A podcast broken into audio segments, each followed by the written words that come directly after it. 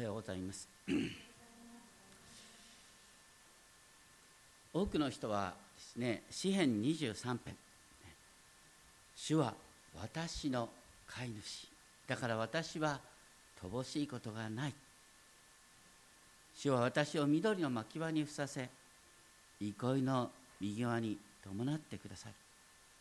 主は私の魂を立ち返らせ皆のために正しい道に戻してくださるたとえ死の影の谷を歩むことがあっても災いを恐れはしない。主がいつも共にいてくださるからというこの詩篇23編の言葉に慰めを得ています。そこで問われているのは私たちの知恵とか能力信仰心のことではない。私たちは無意識のうちにですね自分の周りの状況を支配すべきで信仰はそのための支え。という程度に考えてはいないでしょうか。羊に問われているのは本当の羊飼いを見分けることだけだということを覚えたいと思います。私たちの命を守り必要を満たし災いから守るすべての責任は羊飼いにあることを忘れてはなりません。このヨハネの福音書のですね9章のところでイエス様は生まれつきの盲人の目を癒されました。ただその日は安息日だった。パリサイ人はですねそれを神の御業として認めないどころかこの癒された人がイエスを神から使わされた方というのを聞いて破門してしまった。その時イエス様は彼を見つけ出してご自身こそが予言された救い主であることを証しし9章の39節で私は裁きのためにこの世に来ました。それは目の見えないものが見えるようになり見えるものが盲目になるためだと、まあ、パリサイ人を意識して言われました。それに対してパリサイ人は私たちも盲目なのかと問い返します。それに対してイエス様はあなたが今私たちが目が見えると言っていること自体が根本的な問題だっておっしゃいました。今も昔も私が目が見えるっていう人が一番危ない。だからイエス様が10章をはじめですね誠に誠にあなた方に告げますとおっしゃった。その直接的な相手はパリサイ人そこでイエス様はこうおっしゃった。羊の囲いに門から入らないで他のところを乗り越えてくる者は盗人で強盗です。しかし門から入る者はその羊の牧者です。まあ昔からですね教会に混乱を起こす人っていうのはあの優秀な人なんですね。優秀な人こそが問題を起こす場合がある。私が分かっている。私が分かってるって人がいかに問題を起こしてきたか。それはこのイエス様の時代もそうだった。パリサイ人たちの問題。私たちは分かっている。無知な人々に聖書の教えの適用の仕方を教えてあげるんだ。そういう歴史の中でこのヨハネの福音書が記されている。いつも新約の背後には旧約のテキストがあるんだということを言います。このヨハネ10章の背後にはどのテキストがあるんでしょうか。それはエゼキエル書34章です。エゼキエル書34章。えーと、と新しい版では1418ページ旧約ですね。古い版では1302ページになります。とにかくエゼキエル書34章を見るとどうしてイエス様がこんなにですねパリサイ人のことを批判的に書いてあるのかということがよく分かります。そこでですね、えー、神様はあの当時のイスラエルの指導者の罪を生々しく描いてこう言っています。エゼキエル書の34章の2節から。ああ自分を肥やしているイスラエルの牧者たち。牧者は羊を養わなければならないのではないか。あなた方は脂肪を食べ羊の毛を身にまとい肥えた羊を振るが羊を養わない。弱った羊を強めず病気の者を癒さず傷ついた者を包まず迷い出た者を連れ戻さず失われた者を探さずかえって力づくと暴力で彼らを支配した、まあ、昔からカルト化する宗教団体がありますけれどもそこに共通するのはですね目に見える大きな目標を掲げながら危機意識を強め信者同士の競争意識を煽るような組織運営。で弱い人は信仰の脱落者として排除されていく、ま、キリスト教会でも似たようなことが起きる可能性があります。どうしてかというと人は基本的に強力なリーダーを求めたい。この世の成功者の真似をしたいっていう思いがあるからです。ナチスドイツはですね人間の心の奥底に眠る佐渡マゾ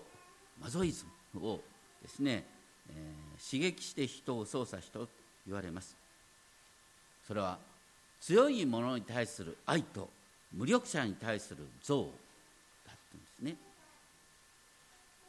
それはそのまま日本の軍国主義にも利用されたのかなと思います。とにかくエゼキエル書34章を見ると分かるんですが共同体の良し悪し神の民としての共同体の良し悪しっていうのは弱った羊病気の者傷ついた者迷い出た者失われた者がどのように見られているかによって判断される。主が嘆かれるのはですねそのような弱い人々が排除され牧者がいないので散らされあらゆる野の獣の餌食となり散らされてしまったという状態になることです。そしてその時主である方はですねエゼキエル書34章の 10, 10節を見るとこう書いてありますけれども私は牧者たちに立ち向かい彼らの手から私の羊を取り返し彼らに羊を飼うのをやめさせる。私は彼らの口から私の羊を救い出し彼らの餌食にさせないとおっしゃいます。現代のですね教会の指導者は牧師と呼ばれます牧師と呼ばれるのは牧者羊飼いだっていうんですねなかなかこれはあのちょっと危ない面もあるんですね。えー、牧師には信徒を養い育てることが期待されてるんですけれどもここに書いてあるのはエゼキエル書に書いてあるのは主は時にですね、えー、牧師が一番の邪魔になると言って牧師を追ん出す。主ご自身が直接に神様羊のお世話をしたいんだって言うんです。日本の教会がなぜ伸びないのかっていうんで、まあ、こういう分析がそれは一部当たってる面があると思うんですけれどもあの牧師が講師ともにですね信徒の方々のお世話係になる、えー、牧師とですね信徒の方の依存関係。信徒の方は牧師を通して神様を仰ぎ見る。牧師を通して神様の御心を知ろうとする。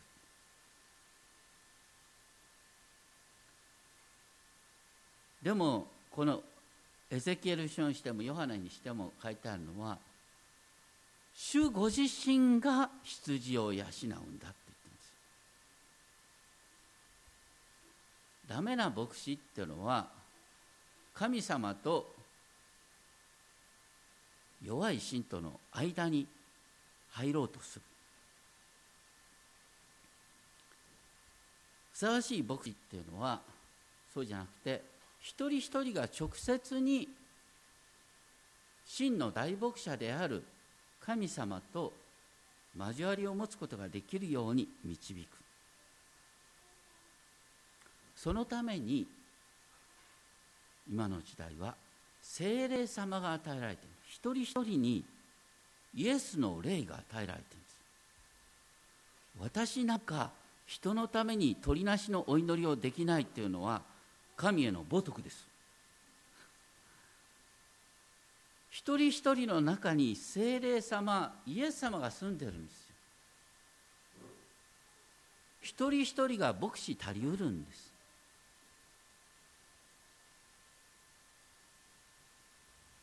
ころがしばしば人間の指導者が精霊の働きの代わりをしてしまう。それが教会の問題になってくる。とにかくイエス様はまた戻りますけれどもね。この10章で「門から入る者はその羊の牧者です」と言ってイエス様は私はねエゼキエルが言っているところの神から使わされたものだよっていうことを言ってる。そしてイエス様は10章の3節からのところでこう続けておっしゃった。門番は彼のために開き羊はその声を聞き分けます。彼は自分の羊をその名をその名で読んで連れ出します。彼は自分の羊を皆引き出すとその先頭に立っていきます。すると羊は彼の声を知っているので彼についていきます。しかし他の人には決してついていきません。かえってその人から逃げ出します。その人たちの声を知らないからです。ふと僕はこれを読むとですね門番と羊飼いってこう両方あるんだけどどっちがどっちなんだろうなと思っちゃうんですがあの例えっていうのはねあんまり一つ一つがこれは誰を指してるのかなんて考えちゃいけない。例えの中心はその中心テーマは何かっていうこと。ですここの中心テーマは羊と羊飼いとの信頼関係なんです。言われてることは羊はですね羊ってのはとってもねあの目が本当に禁止なんですよね。自分でひっくり返っても自分で起き上がることができない。とにかくダメなひ弱な動物愚かな動物の代名詞として羊が言われるんです。でもここに書いてあるのは羊はですね、えー、無力無能な代わりにですね盗人や強盗の声と真の羊飼いの声を聞き分けることができるってですね。そして本当の羊飼いはそれぞれの羊を見分けそしてそれぞれの羊の名で読んで連れ出すことができる。宗教指導者がですね自分の正当性を主張しても最終的に羊羊たちが逃げ出すことでその偽りが見破られるっていうここではですね要するにパリサイ人たちが誤った牧者、ね、自分の腹を肥やすために羊を利用してるんだっていうことでイエス様は実は非難してるそれがどういう形で現れたかっていうとですね一人の目の見えない人盲人が癒された時にですねこの全然それまでですね聖書の勉強なんかできなかったはずの目の見えない人がイエス様のことが一番よく分かったんです。そして本当にですね何も分からないはずの人がイエス様のことを誰よりもよく分かったっていうことを通してですね大切なのは教養があるとかですねどれだけ勉強を積んだか弱さを知っている者は真の牧者を見分けることができるんだっていうことがこれを通して明らかになったってこと。ですこの今から500年前ですねあのカトリック教会の教えが一時的に歪んでいた時がその時ですねマルティン・ルターの主導で宗教改革が行われました。それまでですね教会の指導者というのはローマ教皇を頂点にですねピラミッド式にこのあの任命されるということの連鎖の中でですね信徒を守り育てるんだっていうことになってた。でもねローマ教皇の権威を否定否定した途端誰が牧師になるのか誰が牧師の資格を持ってるのかっていうことの判断をどうやってできるのかっていうことが問題になった。一般の信徒は一般の信徒はですね誰が正しい教師かっていうことを見分けがつかないでしょうっていう議論が出たんです。それに対しルターは何と言ったかっていうとですねこの箇所を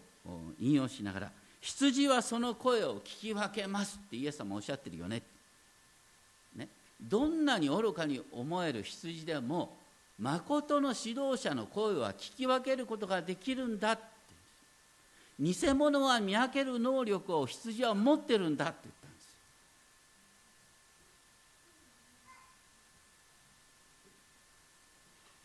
本当にそうだと思います。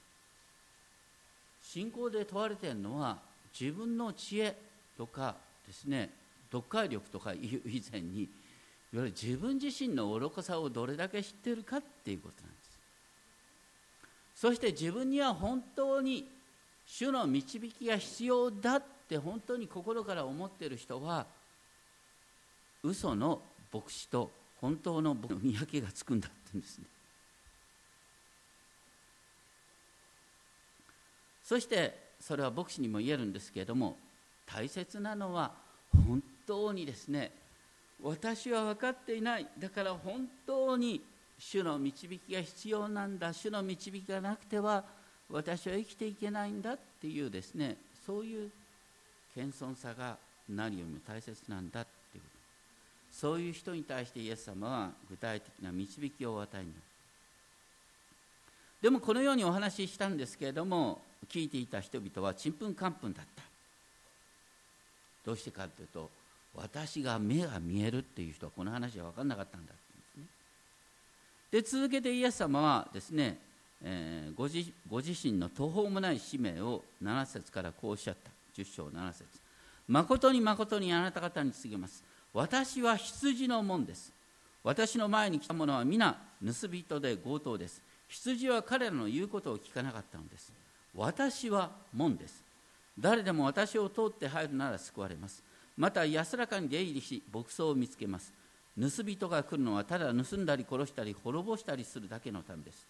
私が来たのは羊が命を得またそれを豊かに持つためです。まあ、ここもですねイエス様は門なのか羊飼いなのか混乱するっていう方がいるかもしれませんがあの当時の羊飼いっていうのはですね結構門に寝泊まりすることがあったようですね。ですから門の働きと羊飼いの働きと結構重複してるらしいってことなんです、まあ、とにかくイエス様ここでご自身を私は羊の門です。私は門ですって繰り返しながらですね門っていうのはね門を間違えなかったら大丈夫なんだ。間違えずにこの正しい門から入るとその人は矢先に出入りし牧草を見つけ羊が命を得それを豊かに持つことができる。大切なのは盗人や強盗の声と誠の門である方の声を聞き分けることなんだよ。自分で門を開くんじゃないんです。本当に正しい門を見分け正しい羊飼いを見分け豊かな命を与えてくれるんだっていうことなんです。当時のパリサイ人たちはですね、教理的には全て神様の憐れみ選びだと言ってるんですけれども目に見える形ではいつも「How to」こうしたらいいああしたらいいとこう成長の目標を示す。結果的にですね真面目な人はなかなかこう非常に自分に厳しい私はそれをできないという形で落ちこぼれる意識が始まる。できる人は傲慢になっていく。どちらにしても本当の意味で私は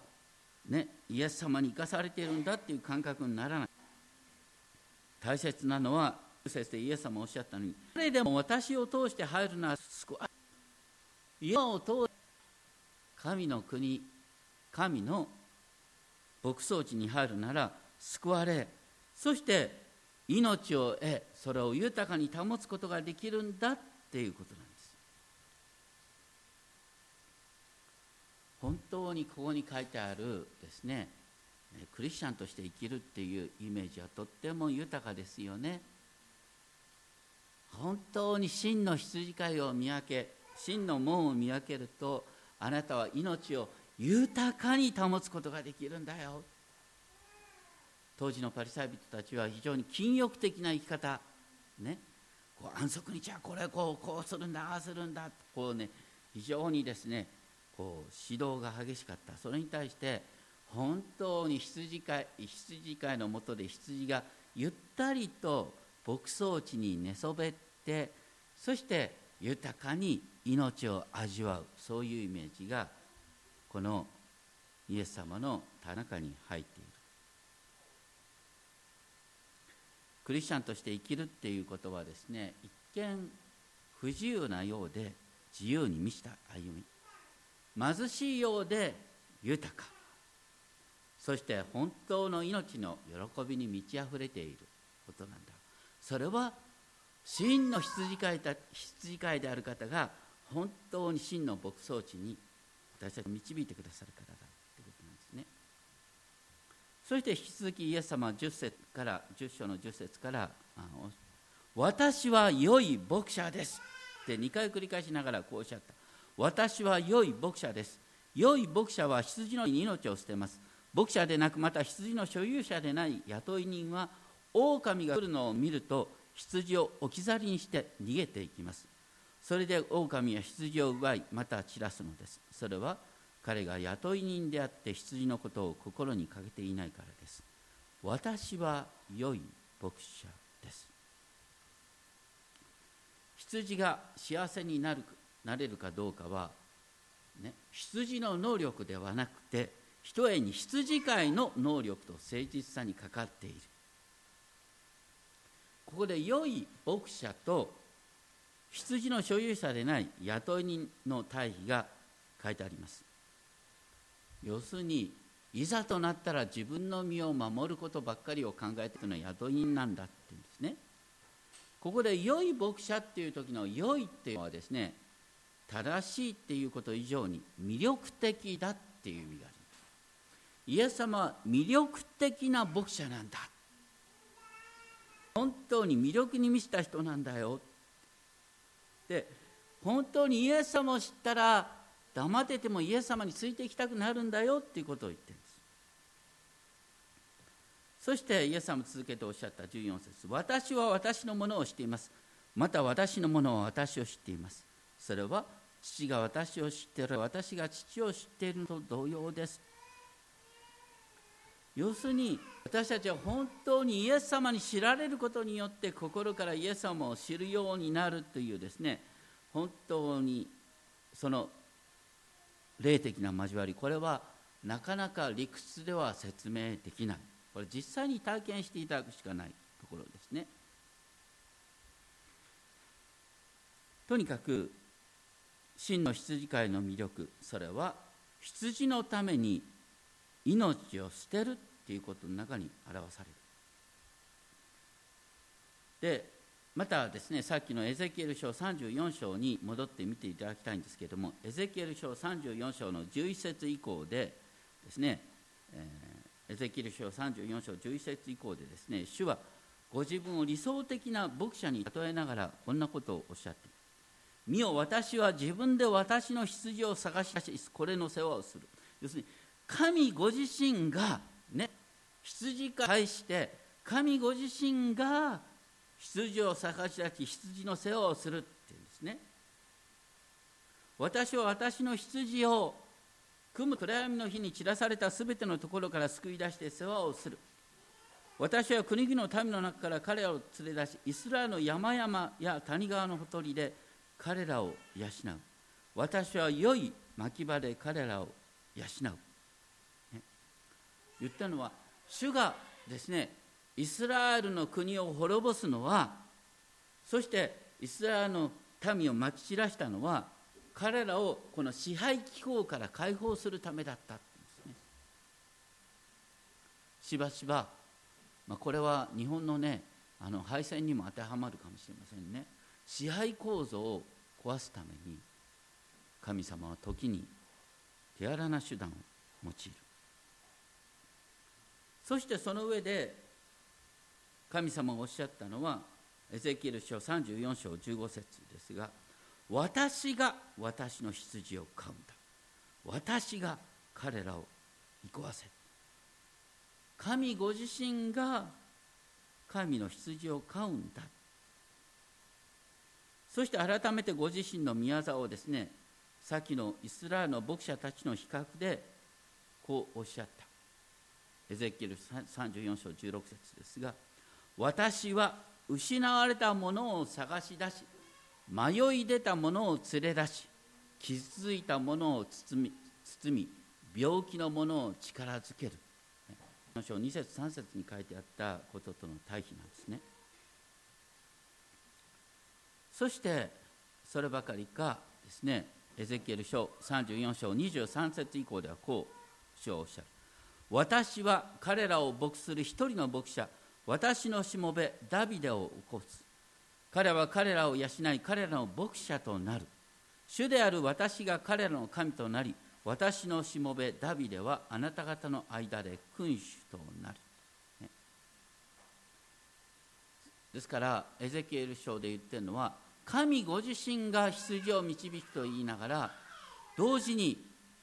神ご自身のまさに代理として救い主を使わすそして救い主を通してこれがイエス・キリストにおいて成就したイエス様はまさに良い羊飼いとして自分の命を明け渡すことができる方だったからってことですね。まあ、歴史上ですねあの見ていくとあのいろんな指導者がいましたね。例えばあの聖書にも書いてあるのはイスラエルの、ね、ユダ王国があの潰れる時どうなったかっていうとねあの最後の王のゼデキヤは自分の身を守ることばっかり考え最後に目をつぶされたっていうのがありますよね。あの最近の例えばイラクのフセイン大統領だとかいたねこうなんか逃げ隠れすることばっかり考えてたみたいな感じがありますね。こういざとなった時の潔さによって真の指導者のあの資質っていうのは問われると思うんですがあの まあ、今回戦後70年にあたりですねあの太平洋戦争を終える際の天皇の積極的な役割を描いた映画がありましたが、日本の一番長い日とか言ってですね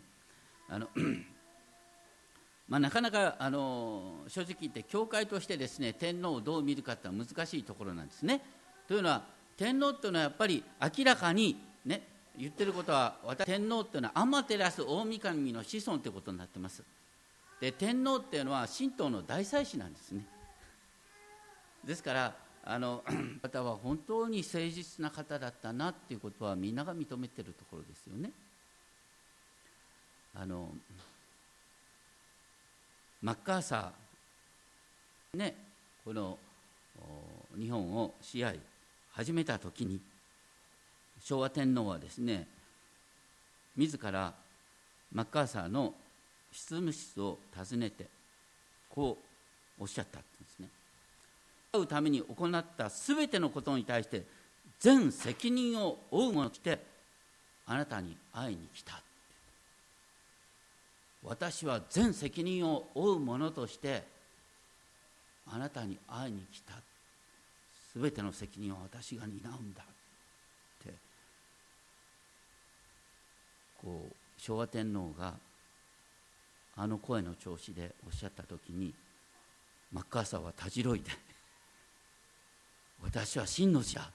と驚いてそれから日本の占領制が変わったって言われますね。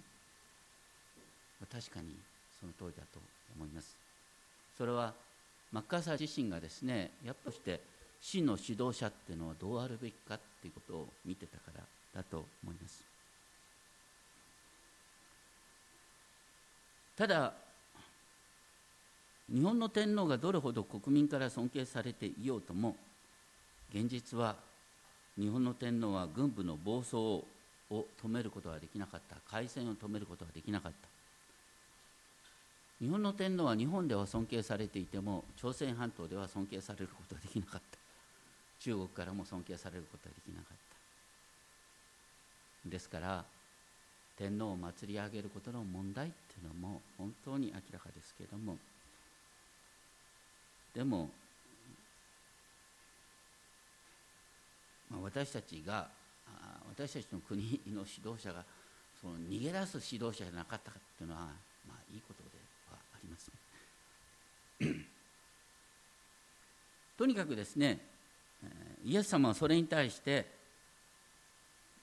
全世界の人々の尊敬を得ている方。イエス様こそは本当に良い牧者であった。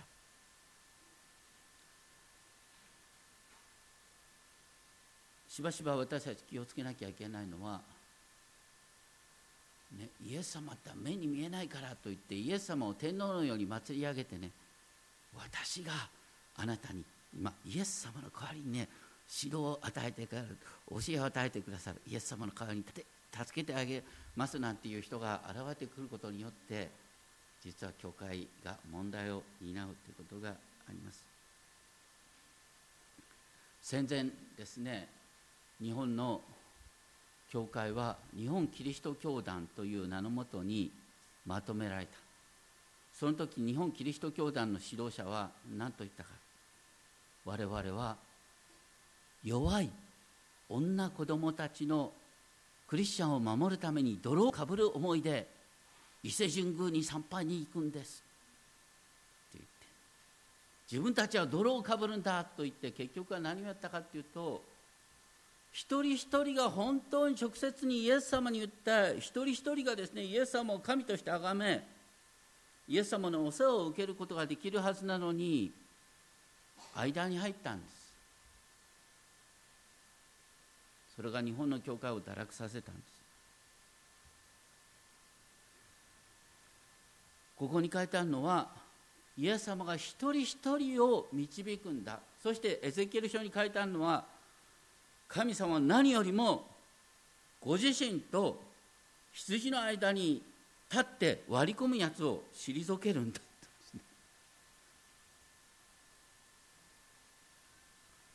そして今イエス様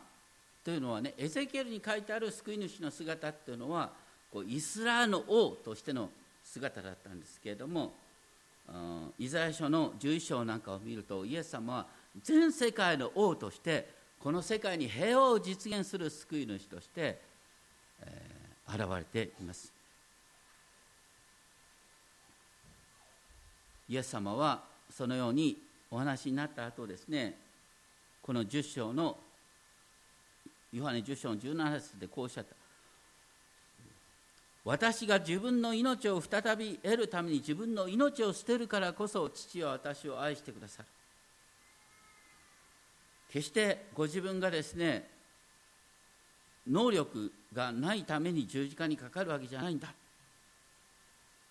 18節。誰も私から命を取った者はいません。私が自分自分から命を捨てる。私にはそれを捨てる権威がありそれをもう一度得る権威がある。私はこの命令を私の父から受けたってイエス様おっしゃった。イエス様が十字架で示してくださったことはですね罪の贖いとなるっていうことと同時にですねイエス様はすでに死に打ち勝った方であるっていうことを明かししてくださったんです。ご自分の命が父なる神の身元で守られているっていうこと。ですコリント第一のために15章54節にあるようにイエス様の十字架の死っていうのは死は勝利に飲まれた死の力は命の力に負けたんだっていうことなんです。今日のところでイエス様はご自分がですね羊を連れ出し羊の先頭に立って歩く方羊の先頭に立って歩く方がイエス様だっていうふうにご自分でおっしゃってる。それは先頭に立って何を示してくださったかっていうと神が永久に死の力を滅ぼしたっていうこと。神様が私たちをしたらあがなうことができる方だっていうことなんです。もうだからクリスチャンにとって死っていうのは怖くないんです。私たちはすでに死を乗り越えているんです。私たちを襲うさまざまな災いは神にある勝利を証しする機会になるんです。私たちはすでに死から命に移っているから。だからね昔の教会の指導者が神道を守ってやろうなんて勝手なことを言う必要はなかったんだよ。自分自身が本当に徹底的にイエス様に従っていればよかった。従うことの模範を見せてたらよかった。日本のかつての軍部はいわゆる天皇の権威を守るためと称してね、問題が起きた時に天皇が責任を負わなくて済むようにということで自分たちが政治判断をするんだと言った。天皇を祭り上げた。でも命令を出す時には天皇の名前で出したんですこれは天皇の御心だと言って。結局起こったことは何かっていうと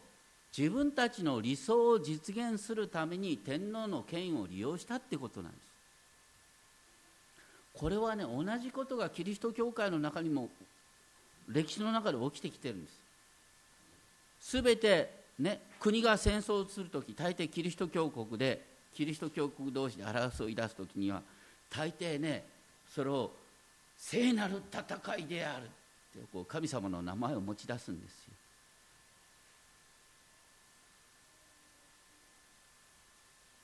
繰り返し指導者がやってきた過ちなんです。それに対してこのエゼキエル書34章ヨハネの10章で言ってることはイエス様ご自身が一人一人を導くんだとおっしゃってるんです。一人一人は聖書を読む力があるんです。一人一人は自分で祈ることができるんです。そして、ね、私たちができる最大の伝道って何だと思います？よく言われます。伝道っていうのはですね食べ物に味付けない小じがですねあそこに行ったら食べ物にありつくことができますよって教えることが伝道だって言うんです。だから伝道って何かっていうと一人一人が神様にお祈りできるんだよ。そして神様は一人一人に目を留めてくださってるんだよ。一人一人が神様の導きを確信して生きることができるんだよってことを教えること。一人一人が牧者である神様牧者であるイエス様に結びつくことができるんだっていうことを分かち合う。だから伝道の基本は私は愚かで弱い羊全然右も左も分かんないようなもんなんだけども実は本当にこうやって祈ったらこういうふうに導かれたんですって証しする。ね。自分の愚かさと羊飼いであるイエス様の素晴らしさを明かしする。これこそが最大の伝道なんところが私たち知らにイエス様信じたらこんなふうにね優秀になれたんです。それは伝道ではありません。自慢なんです。本当にですねいつでもどこでもイエス様を仰ぎ見ることの祝福を分かち合っていけたらいいなと思います。お祈りをしましょう。